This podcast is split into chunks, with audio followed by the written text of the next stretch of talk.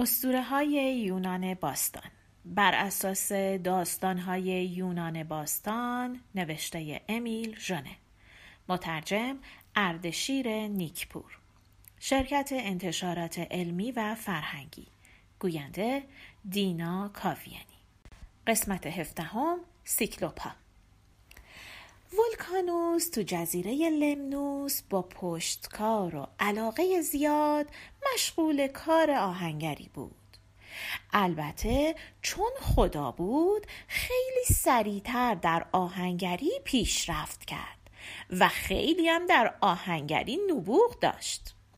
خیلی زود شهرت و آوازه هوش و نبوغ و ابتکار ولکانوس از جزیره لمنوس فراتر رفت.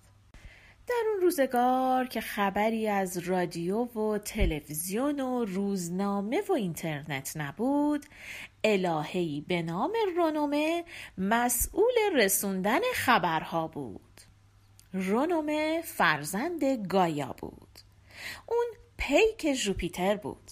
میگن صد تا گوش و صد تا دهن داشت. برای همین از همه حرف ها و خبرها حتی رازها خبر داشت. با صد تا دهنش هم همه این حرف ها و خبرها و رازها رو به همه میرسوند.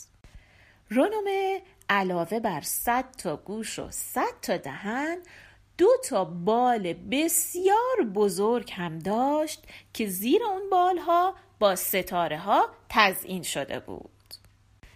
در زبان رومی به رونومه فاما میگن. رومی ها دلشون می‌خواست مثل بقیه خدایان و الهه ها از فاما یا رونومه هم یه مجسمه بسازن. اونا دیدند اگه بخوان یه چیزی بسازن که صد تا گوش و صد تا دهن داره خیلی قشنگ نمیشه. برای همین تصمیم گرفتن که مجسمه رونومه یا فاما رو به صورت زنی بسیار زیبا بسازن و دو تا بال خیلی قشنگ هم براش ساختند بعد یک شیپور بلند دست رونومه دادند. به این ترتیب رونومه شد نماد خبررسانی. خلاصه رونومه شهرت و آوازه ولکانوس رو توی زمین و آسمون پخش کرد. و این خبر به گوش خداها و الهه ها رسید. هر کدوم سفارشی برای ولکانوس داشتند. خداها و نیمه خداها و پهلوانهای جاویدان کلی سفارش جنگ افزار به ولکانوس دادند. خب کارگاه های جزیره لمنوس که نمی‌تونست این همه جنگ افزار درست کنه. برای همین ولکانوس مجبور شد که کارگاه و کوره بزرگی زیر کوه اتنا بسازه. کوه اتنا یک کوه آتشفشانی در شمال شرقی جزیره سیسیله. که بارها آتش فشانش فوران کرده و آبادی های اطراف رو هم خراب کرده. طبق افسانه ها وقتی از کوه اتنا دود بلند میشه میگن ولکانوس کورش رو روشن کرده و داره یه چیز جدید می‌سازه. خلاصه ولکانوس در کوه اتنا مشغول کار شد.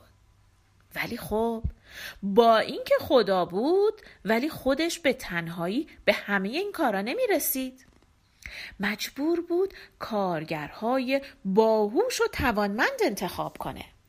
ولکانوس از هوشش استفاده کرد و بهترین کارگرهای اون زمانه رو انتخاب کرد. سیکلوپ ها سیکلوپ ها رو یادتون میاد؟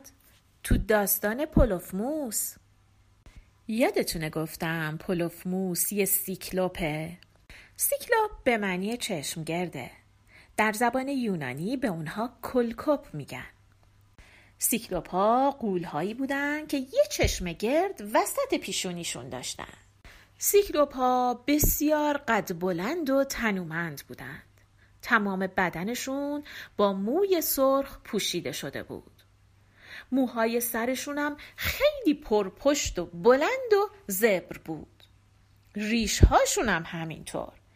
ابروهای پرپشتی هم داشتند. تو صورت سیکلوپ ها ابرو و موی سر و ریش با هم قاطی شده بود. یه چشم گرد گندم وسط پیشونیشون داشتن. تفلکی ها خیلی خوشگل نبودن. اگه بخوام راستش رو بگم یکی همی هم وحشتناک بودن ولی خب خیلی زور بازو داشتند و همین برای ولکانوس کافی بود صد تا کارگر ولکانوس سیکلوپ بودند سیکلوپ ها خیلی پرکار و سخت کوش بودن و زود زود هم خسته نمی شدن. عده‌ای میگن سیکلوپ ها فرزندان آسمان و زمینن. یه عده دیگه میگن اونها فرزندان نپتون و آمفیتریته هستن. ولی خب خیلی فرقی نمی‌کنه. مهم اینه که اونا به همراه ولکانوس کلی چیزهای عجیب غریب ساختن. یکی از معروف ترین کارهای سیکلوپ ها ساختن آذرخش بود که اون رو به جوپیتر هدیه دادند. جوپیتر هم که یه روز با اسکولاپ بچه آپولون دعوا شده بود با همون آذرخش زد و اسکولاپ بیچاره رو سوزوند و خاکستر کرد. آپولون خیلی خشمگین شد. ولی خب نمی‌تونست خشمش رو سر خدای خدایان جوپیتر خالی بکنه. برای همین اومد عصبانیتش رو سر سیکلوپ های بیچاره خالی کرد. و با تیرهایی که داشت اون کارگرای ساده و بیچاره رو کشت. همشونو کشت. می‌دونین آپولون اون تیرا رو از کجا آورده بود؟ اون تیرا تو کارگاه های ولکانوس ساخته شده بود و هدیه ولکانوس به آپولون بود. اینم سرنوشت سیکلوپ های بیچاره.